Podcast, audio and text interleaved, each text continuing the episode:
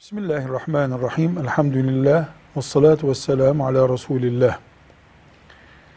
Peygamber Efendimiz sallallahu aleyhi ve sellem ve ashab-ı kiram iki öğün yemek yiyorlardı. Bir, sabahın ileri saatlerinde bir kahvaltı dediğimiz yemekleri vardı. Bir de akşam iftar vaktine yakın zamanda yenen akşam yemeği vardı. Biz şu anda üç öğün yemek yiyoruz. Ashab-ı kiram iki öğün yemek yiyorlardı. Oruç tutmak da onlar için kolay oluyordu.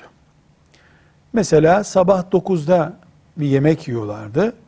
Akşam da 5'te yiyorlardı diyelim. Oruç tuttukları zaman bu 9 6'ya doğru gelmiş oluyordu. Akşam da 3 aşağı 5 yukarı iftar saatinde yine yiyorlardı.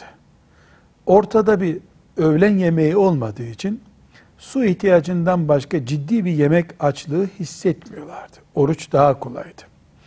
Bizde öğle yemeği hem mide şişkinliği hem öğlen rehaveti açısından ciddi bir sorundur.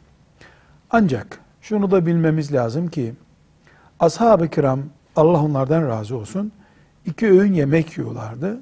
Resulullah sallallahu aleyhi ve sellemi o şekilde görmüşlerdi. Ama üç öğün yemek yemek haram değildir. Yemek delisi olmak, azgınlaşmak, müsrif olmak haramdır. Üç veya dört öğün yemekte yenebilir.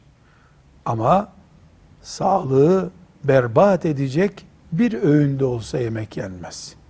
Velhamdülillahi Rabbil Alemin.